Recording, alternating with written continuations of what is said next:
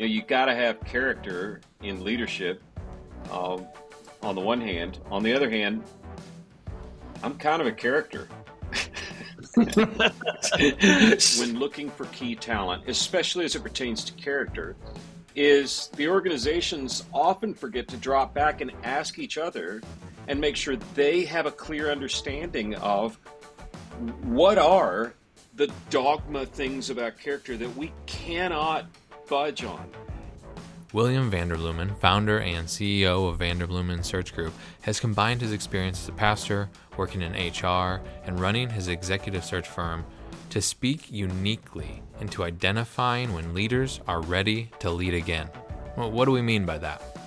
William shares what he picks up on while interviewing potential pastors over all these years, and how a restored and redeemed life of character is a powerful tool God uses today somebody describes a failure or a lapse in judgment or a time that was really rough, are they speaking as a victor or a victim? Or put more plainly, what part of the mistake are they owning right out of the gate?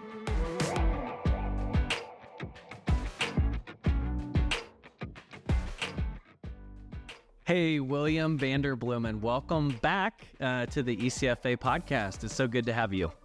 Great to be here, Michael. Been a long time uh, fan of your work, and uh, I don't know if I've ever seen a time where it's more needed than now. So glad to be here and, and help however I can. Well, thank you. Hey, appreciate that. And yeah, we feel the same way so much about the work that you do. And, you know, we were having conversation recently, William, just about the importance of, yeah, you spoke to the need now more than ever, but about, you know, issues like integrity in leadership, healthy leadership, the importance of that. That's been a real focus for us lately here at ECFA and, and on the podcast and, you know, had lots of great conversations. We want to make sure your perspective's part of that because I know in the work that you do, you know, working with so many uh, churches, ministries, faith based organizations, I mean, in the process of uh, finding the right leaders, I mean, these kinds of issues around leadership integrity, I mean, they're so fundamental, right? Absolutely. And I, I, think what I'm learning, Michael, now, you know, your work and mine might diverge a little bit. Like, you know, if you've got a CFO who embezzles, well, they don't need to be the CFO anymore, right? Uh, or if you've got somebody who's misleading donors, eh, they probably don't need to be leading donors. uh, what, what I'm finding is really interesting to me is trying to figure out okay, the older I get, the more I realize I make a lot of mistakes. And so the question I'm trying to unearth as we interview candidates, you know, churches, ministries, schools hire us to find their top staff. How do I figure out if somebody's recovered from a failure? And so that's been a pretty cool little research project we've done. Uh, but in no way do I want to come off as like the expert in integrity. Uh, you know, I, I am over in a glass house within a glass subdivision. yes. not, not throwing any rocks at all. I, you know, it's interesting. Sorry to go on and on. I'm a recovering no. preacher, a recovering hey. preacher. So I, uh, I blab, but it, I'm fascinated. You know, if you look and you study uh, Paul's writings that built most of the New Testament, uh, one one class I took at Princeton in seminary was on Galatians, and there are a couple different schools of thought, but most of the scholars I tend to agree with think that Galatians is probably one of Paul's earliest letters. Okay, so how does Paul start Galatians? Paul, an apostle, called by God, not by man. And okay, that's pretty cool. No self esteem issues. That's right on, you know. Uh, you get to the end of Paul's life, one of his latest letters he says, I am the chief of all sinners.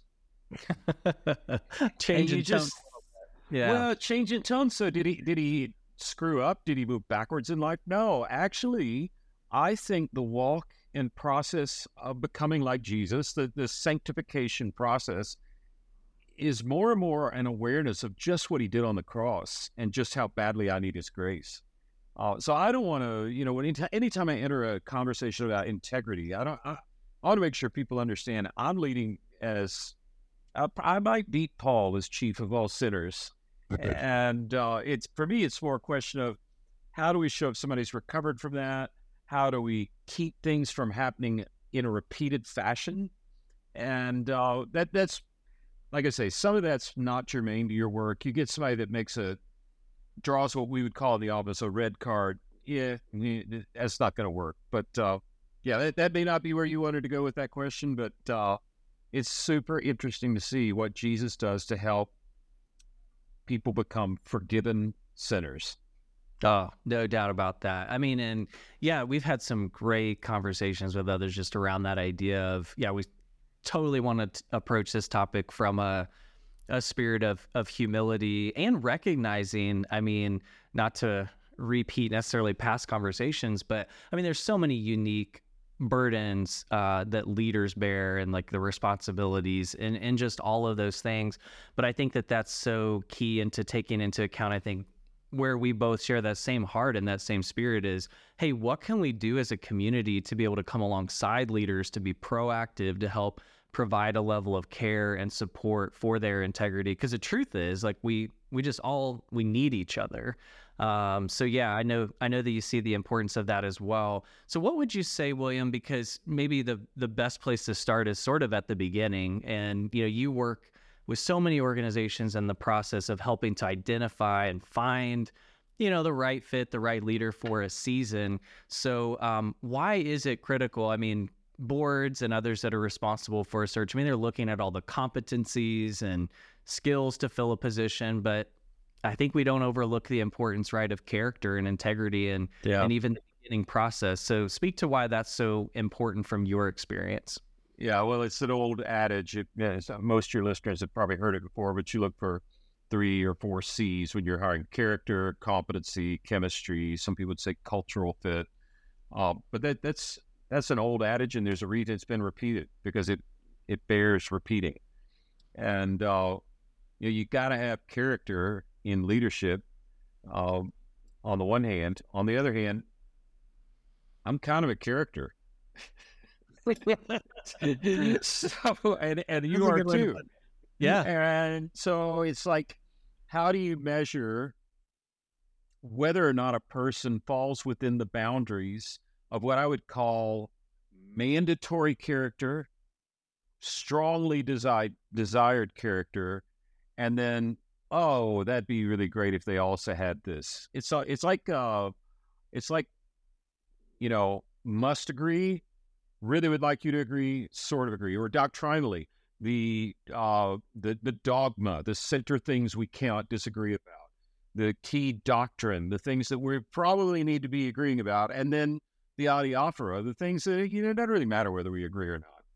Uh, uh-huh. And I think I think for organizations, the key the, the key that I think is often overlooked when looking for key talent, especially as it pertains to character, is the organizations often forget to drop back and ask each other and make sure they have a clear understanding of what are the dogma things about character that we cannot budge on. And no matter how much we like them and how much Jesus has forgiven them and all that, like that just isn't going to work. That's usually a short list. I think it should be a short list. Uh, and that's where you guys are so great. I mean, people have to go through a long process to be accredited, You to keep that sort of, uh, uh, sorry if this is the wrong analogy, but good housekeeping seal of approval. Like, sure. That, yep. You know, so if organizations could get clear on what are the things that we really have to have present. For instance, um, we've got one client that for them, uh, they don't want employees that carry a lot of debt. Doesn't matter if they, you know, are paying on time. Doesn't matter if they do a good job. But for this particular client, which is a very, very large church, they've just gotten burned a bunch of times on people who are in debt tend to be distracted they tend to not be able to give full attention you can't ever really pay them enough because they're always you know out spending what they're earning and for them that is a dogma issue like they they also are a group of people who are like hey if there's been a a a uh, an inappropriate relationship you know in the past show me you've recovered and we can talk. Well, I've got other clients, they're just as smart, who would be just the opposite. You're like, no, inappropriate relationship, that's it. You're disqualified from ministry forever. And these are smart people too, so it's not right or wrong. But debt, you know, if you're managing it, if it's so you could go to seminary, then we're okay. I don't think enough organizations sit down and ask the hard question of what are the things that would draw my son plays soccer uh, what would draw a red card you're out sorry and what would draw a yellow card? And if you do another yellow card it turns into a like where are those lines? And i think it, the clearer an organization can be about what works for them in character and what's workable uh, you know what's mandatory and what's strongly desired the the easier it's going to be to interview for character. Because if you're looking for perfect you're not going to find it. 100% yeah no i like that. I appreciate how uh, yeah you sort of flip that in a way of like a lot of times people are thinking okay what are those questions that we need to ask of the person but i like there's a lot of wisdom william in what you just said which is it really needs to start with what are some questions we need to ask ourselves first before we then go, you know, and ask some of those questions. So I think there's there's a lot of wisdom in that. And then how about getting back to that that idea a little bit too? Like let's say once an organization is really clear, you know, about what are those non non or non negotiables, uh, what is essential. Um, how do you find a way in a search process or in a discernment process of bringing in a leader to to really ask what could be some of those awkward questions? How do you do that? Well, that's easy, Michael. You hire a search firm. there you go. Without giving any away the secret sauce, you know. Yeah, yeah. You, no, no, no, no, no. No, I actually so this will sound salesy, but there is some value in having a third party ask those questions because they can't ever get unasked. It's like the old uh, children's lesson image of the tube of toothpaste. Once you squeeze it out, it ain't going back in. And uh-huh. so whoever asks it is kind of the hammer. And, uh, you know, so I, I would start with who should ask those questions, right? And uh-huh. it might be the person who's going to be the direct supervisor because they you're an organization that we ask hard questions, we tell the last 10% of the truth, we come at it hard and fast. That's fine if that's who you are. But if you're a, a conflict avoidant, maybe it needs to be a board member, maybe it needs to be a search consultant but think about who is going to ask this question because it will leave a mark on the relationship. And it can be a good mark, but it's going to leave a mark. So, like, assess that first. Okay. Uh, and then once you've figured out who is going to ask these questions and, and you know what you're trying to unearth, what's the mandatory that we must, you know, I, I used to say, I was so bad, Michael, when I first started. I think you've heard me say this before, but you know, clients hire us to do a search, and when we take them a finalist, I just don't need any surprises, you know. And so it's like I'd try and be, and I, I was much closer to when I was a preacher at the time, so I still had a little bit more preacher voice. And I, I'd say, before we end the interview, I need to know are there any moral failures in your past? You know, trying to get to skeleton in the closet, surprise kind of thing. And I think what I've learned is um, I sounded like an idiot. And you don't have to say it that way for smart people to answer. So, and, and I realized this when I was I was interviewing a guy. I say he's a guy who's just almost a kid. He was probably 23 or four for a student ministry position. And I said, Michael, are there any moral failures in your past? And he just paused and then he looked at me and he said, Mr. Vanderbloemen, I am a moral failure. yeah. Oh, right. okay, so much for the Princeton Seminary education. I just got schooled by the 23 year old who did student seminary. Yeah, there yeah, you go. Yeah. So I think what I've learned to ask is uh, a little softer tone, clear, but a softer tone, because here's the thing if a person can't recognize what you're asking, that's a problem. And what I learned to do is couch things in terms of, hey, look, I'm so amazed at how much people can forgive. I mean, it's it's why we're in this business, right? We believe that dead people can walk, that sinners can be forgiven, that blind people can see. what I have found is hard is when we get caught with surprises. So I just I want to give you a chance right now to clear the air of any surprises that might come up later that would be a real embarrassment to you or to or to the, our organization uh, if they should come out later. I like that. That's that's usually pretty good for people to say, well, you know, I went bankrupt at one point, or, uh, you know, for the people who are in their mid forties who went to college right when the internet was, you know, hitting full throttle and and hormonal boys were looking things on the internet they shouldn't have. Like this pretty pretty widespread problem. The the world of things you shouldn't look at in the hands of a 19 year old. Um, like that can come out. So, are there any surprises? Right now, if you can get past that, like the the the core issues, the red cards, the dogma, what must be. What I find super interesting is to give people a chance to talk about recovery. And what I mean when I say that is, hey, look, I make mistakes all the time. Sometimes they're big, sometimes they're little. Think back for me. Now, listen carefully when I say this. Think back with me about a time you made a pretty big error in judgment and walk me through what happened and what happened afterward. Now, if you listened, I said a pretty big error in judgment. Um, I'm learning over the years that if you ask superlative questions, it paralyzes candidates.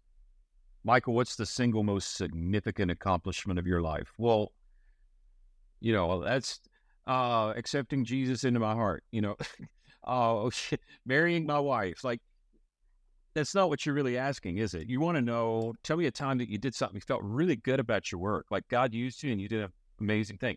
Same with failures. What's the single biggest failure in your life? You know, now tell me about it. You've already cleared the deck as best you can tell about the dogma, like no surprises are coming. Tell me about a time that was what you would call a pretty significant error in judgment and what and what happened then and what happened afterward. Because then I think that you can start to see a level of self-awareness in the candidate or a lack of it. And most people don't have it. And you can hear whether or not they have found a path to healing whatever caused the error in judgment. Because if you find somebody who found like a path toward healing, like Paul might say, well, one error in judgment, let's see, I helped stone Stephen. That was pretty dumb. Uh, you know,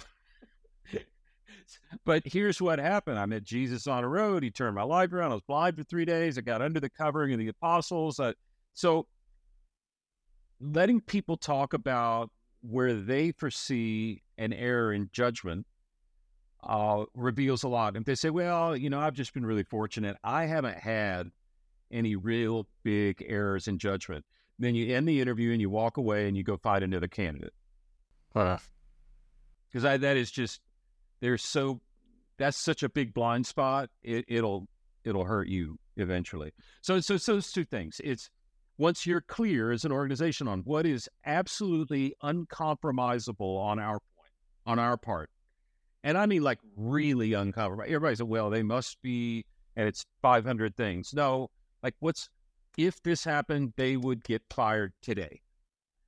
And then what is, eh, they made a mistake, but they, they came back and, and hear about the comeback. And there's some really, um, concrete pieces of evidence that we've learned to look for when asking and letting a candidate self describe what they've done after an error in judgment. And, and there are about seven of them.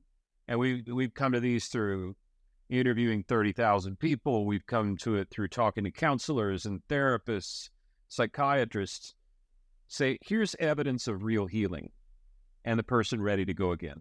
Uh, but that may be a whole nother podcast. No, hey, that's so good. um, just taking in a lot of what you just shared. I think too something else that comes to mind for me is yeah, the importance of that conversation sort of right up front in the selection process. But then, yeah, the reality is, you know, someone comes on the team, life happens, we all continue to be human, just all of those things. You know, how do organizations, in recognizing that reality and wanting to provide a level of care and support for a leader's integrity, like how do we continue mm-hmm. to create a safe space for that kind of conversation to continue? Beyond just the initial interview process like if you're a board with uh, you know a level of oversight uh, you know, ultimately say over the CEO or senior pastor, uh, whether it's that board or there's some other group that has that responsibility. Like, how do we continue to have that conversation and create a safe space? Well, that's such a good question. I find that far too often boards assume that everybody knows the rules. Like how often are you as a board reiterating what's important to us and what's not? Like, hey, guys, we pay money every year to be a member of ECFA. We go through a process to do that. And it's because we have this incredibly clear conviction that we need to be uh, above reproach with how we deal with our finances. So just so we're all clear, if you're not above reproach for it, you're out of line with us. Uh, you know, a severe example that doesn't have to do with finances. My friend and client Dave Ramsey, uh, one of his things is gossip. Like he's just like not going to have it in the office. And for a long time, it was, uh, you know, no strikes and you're out, like or one strike and you're out. You gossip, you're fired. Doesn't matter where you are on the org chart he's backed off that a little bit. I think he's got like a one warning rule now or something or another. Well, how do you do that? Well, you start by keeping it really clear and consistently communicated to people. Make sure people know where the fence posts are of behavior that's allowable and not, so that when you have to say, "Sorry, dude, you you just drew the red card," it's not a surprise. Second piece would be, you know, how are you providing safe spaces for conversation. And that might not even be with the board members. It might be, are you providing options for counseling for your people so they can go, if you're starting to feel like uh, there might be an issue, how are you how are you communicating to your employees that someone who's starting to feel that way has a safe place to go talk? Um, and you know, I think more than more than anything that I've seen, Michael, with boards communicating with senior pastors is tell me who your 2 a.m. friends are. Hmm. You know, yeah, what, what does that mean? What does that mean? Your 2 a.m. friend is the one that you can call at 2 a.m. and they will come get you out of jail without asking any questions, without asking any. And then once it's no longer 2 a.m., they're going to look at you and say, What were you thinking? And how do we keep this from happening again? I think men are particularly bad at finding those relationships. Took me a long time to figure that out. and I've got some good ones. In fact, one that heard me give this talk one time raised his hand in the eh, Q and A after, and he said, "Just so you guys know, I'm William's 4 a.m. friend, and I bring a shovel." So oh. it gets worse after two. yeah, yeah. But I mean, really, like, like you show me a leader who has fallen. I'll show you one who doesn't have close friends and or is really tired. Straight line back to a fallen leader is a tired leader, overworked leader, burned out leader. So are you creating places for a person to have a, a, a city of refuge, you know, like a counseling option, uh, regular sabbatical that's kind of forced? And are you are you making sure that you you don't have to micromanage it, but that you as a board member are uh, ensuring that your pastor or leader has really close friends of the same gender that they can take the hard things to. And at uh, the end of the day, Michael, I you know what I can't not figure out how to do? I can't keep liars from lying. Yeah. Yeah. It just happens. I mean, coming from the chief of all sinners, you know, sometimes you just get deceived and you've got to have stopgaps in place like ECFA standards that prevent one person from having all the control. Mm-hmm. Yeah, no, I think that's good, and you know, yeah, you make a good point that um, that will, you know, you can't prevent that, but at the same time, it doesn't mean that organizations that are surrounding a leader like shouldn't step up and be willing to to engage in this way or ask some of these questions because I think I don't know if that's been your experience, but I'd say in what we've seen, there's far too few uh, that are either willing or ready to to be able to ask these kinds of questions. So I think it's a good think, challenge to raise. Well, and and it's you know the whole board composition thing is such a difficult dance. You could have a rotation of new leaders, and then they don't have the relational equity to ask those questions, or you could have leaders that have known the pastor forever and ever and ever. And the backside of that is sometimes it turns into a bit of a old boys network or we let pastor do whatever you want. I, I don't know how you strike the balance between those two. I don't know that anyone's figured out the singular answer for that. Yeah, no, that's right. Um, but but definitely some good considerations. I wanted to pick back up on something too that uh, you've mentioned a couple times already in our conversation, which is sounds like you're doing some work around studying. Um, did you mention some like recovering leaders or those that have perhaps mm-hmm. been through some things and uh, yeah, maybe you've learned from them. Just kind of an open opportunity to talk about what you're learning. Yeah, well, we're actually going to have out. Uh, we're putting finishing touches on it, but uh, you know, seven pieces of evidence that show someone has recovered from a fall. And uh, I, I, can run through one or two of them with you now, and then sooner or later we'll have the white paper out and come back on and do a there longer you go. conversation. But, yep.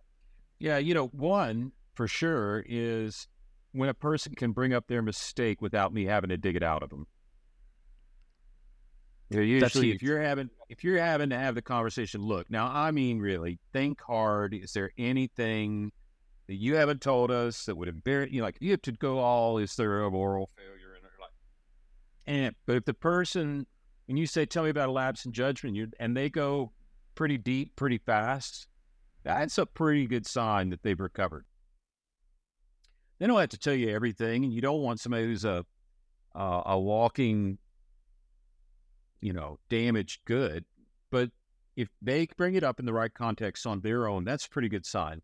Uh, second thing is, and this one is so rare, Michael, but when somebody describes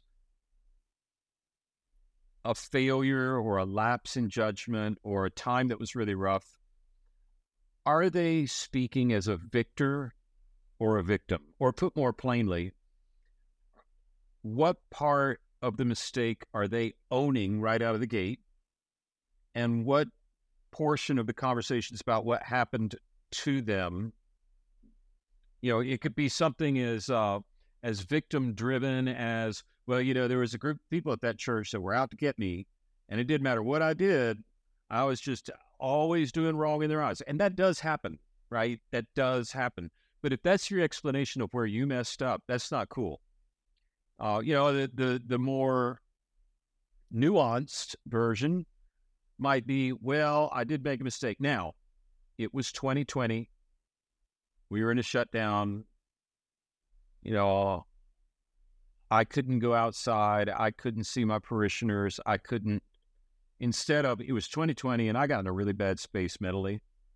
I should have taken care of myself better but then I got tired and I got worn out. So you hear the difference in the language. So it could be as subtle as just a little bit of ownership in a really hard time, or those people were out to get me and they did that and they that and they.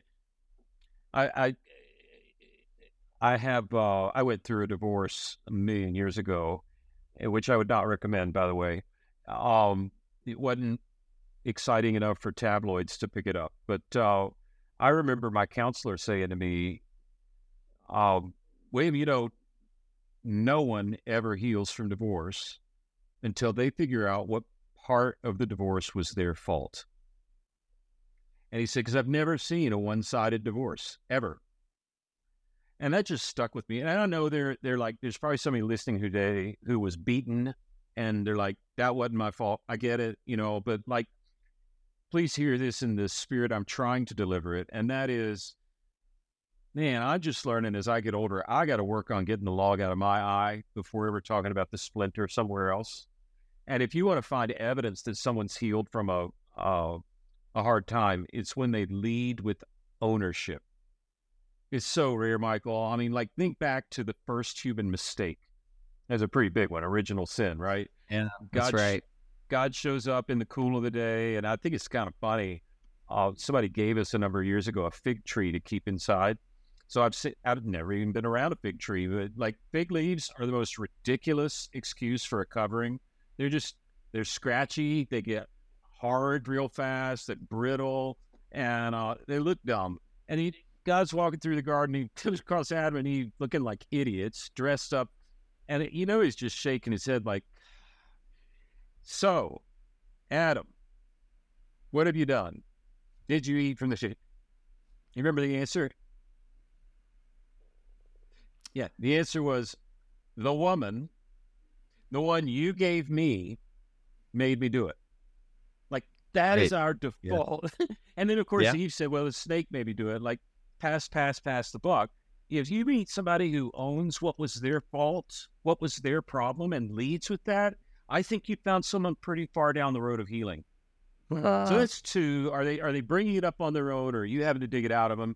And do they do they own their part, or are they talking about why other people contributed to reasons that this happened to them in a passive voice? That's a Makes couple some- off the top. Yeah.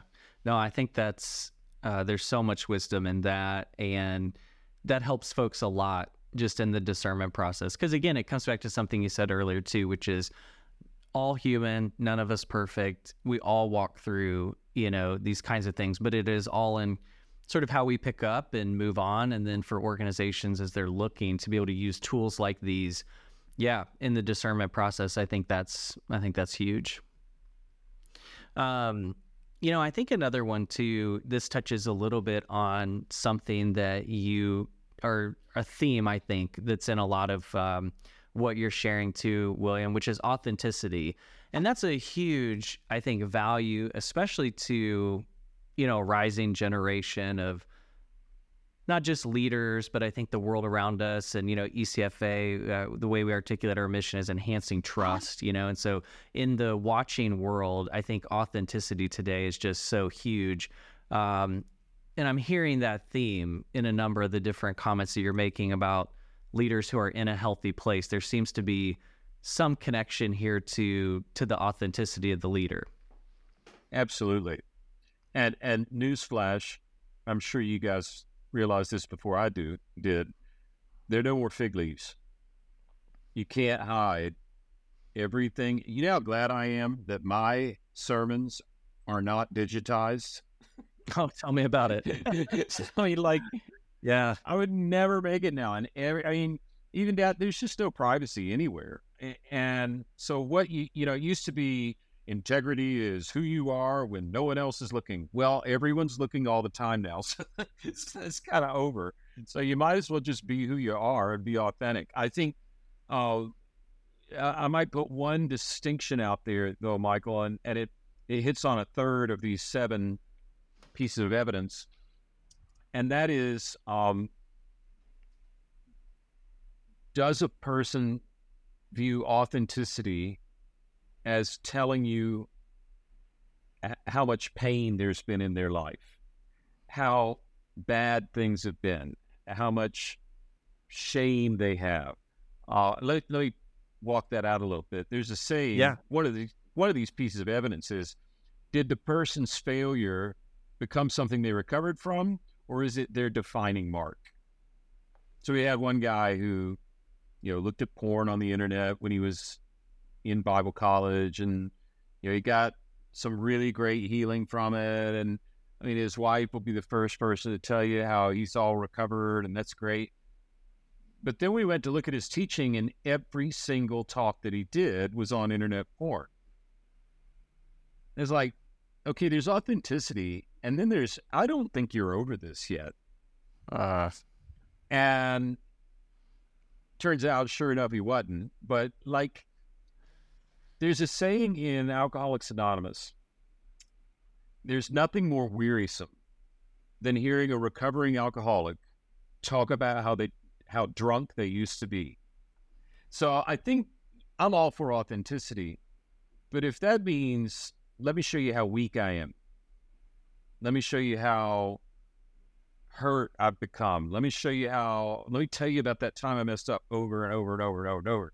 I, I think it's such a fine line that only wisdom can bring between being authentic and not trying to show the big, strong, proud man, never let him see you sweat, and being a victim. So, yes, authenticity, as long as it's cloaked in um, in some joy around the gospel and that the good news wins and that my sins are forgiven. Uh, and, and, that may sound like rambling. I probably ought to write a paper on it to get it thought through better. But uh, there's just authenticity, totally 100% agree. I do see some people that mistake whininess for authenticity. How's that? Yeah, That's true. That's a different, you know, it's like when you look up a synonym and they give you like 30 different options or something. Yeah, there you go. Sometimes you got to parse out, par, parse out which synonym are we talking about. I think that's, that's good. right. Yeah. Hey, I want to ask you in a second just about um, maybe some success stories or like leaders that you've seen uh, sort of run that race well and the impact that that has on a, an organization and a culture um, from an integrity standpoint and healthy leadership. Before we go there, I was going to mention too, just for those that are either listening or watching this podcast, that so many of the the great nuggets of wisdom here that William has shared, they were recently even part of a joint effort that we were part of with David Fletcher, an ex pastor, the Strengthening Integrity Workshop. So if uh, you like what you hear, uh, I know those resources are, are available for free replay. I'd encourage you to check it out. So, William, that's my unsolicited plug for you there. It's uh, worth people tuning, worth people tuning in. But let's shift to some of those success stories, or just as you think of, um, you know, because you have, I'm sure, you've seen the good, the bad, and the ugly. We've kind of talked maybe a little bit more about some of the bad and the ugly, or how to prevent it. But what do you also see just from casting a vision for for the integrity and leadership that we're all none of us are perfect but striving for what kind of impact does that have on an organization and a uh, and a culture? Well i think anytime somebody can show recovery uh, it gives a tremendous hope to the organization. And and it and it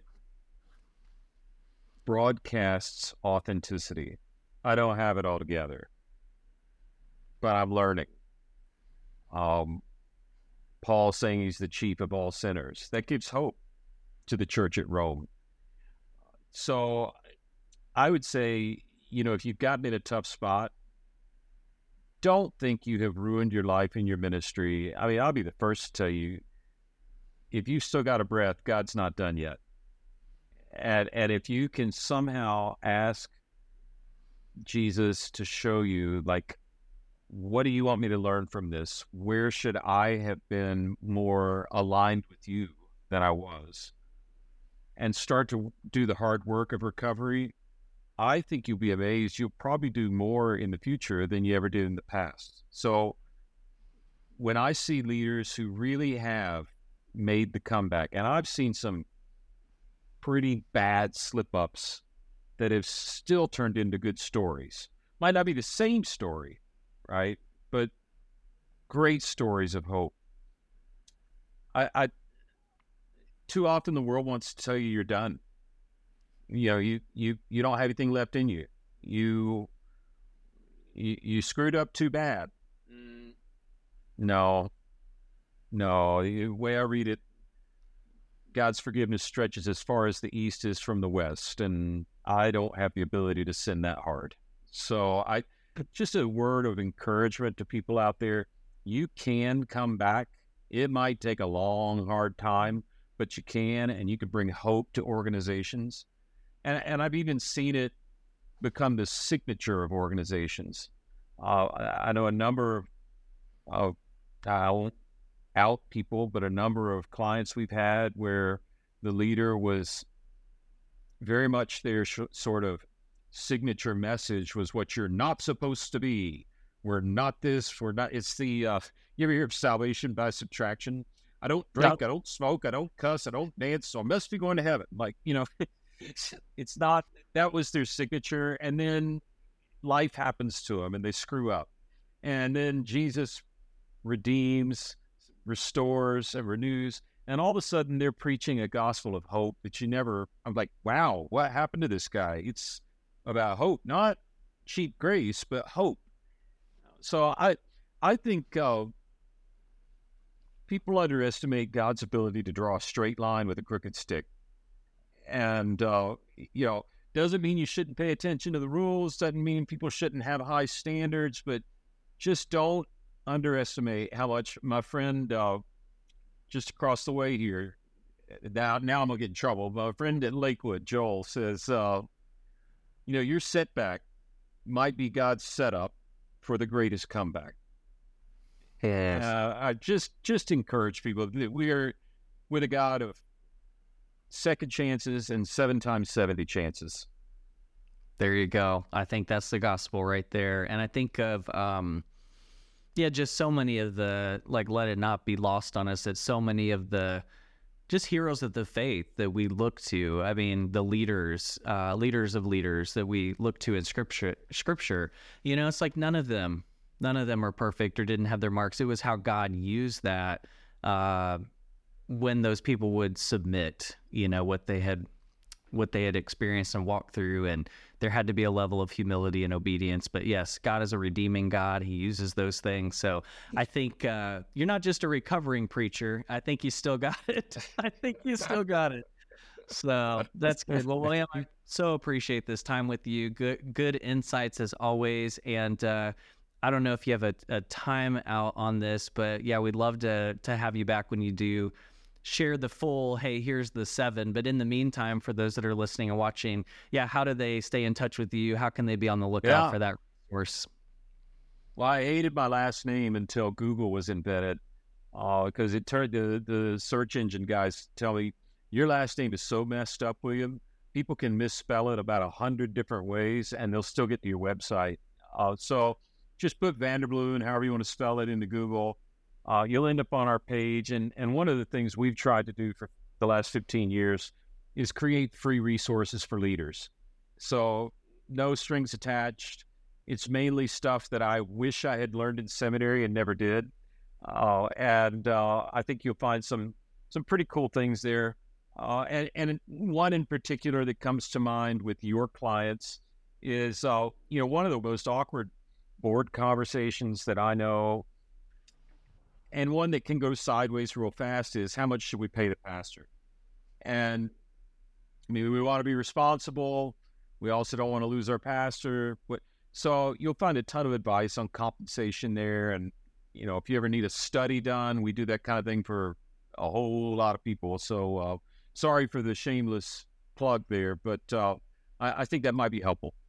no there you go vanderbloemen.com you'll get there You'll get william there. hey, great to be with you as always keep up the great work my friend Thanks, Michael. Thank you for all you're doing for Team Jesus. all right it's a pleasure take care Bye bye. Well, we can't thank you enough for listening to ECFA's Behind the Seal podcast.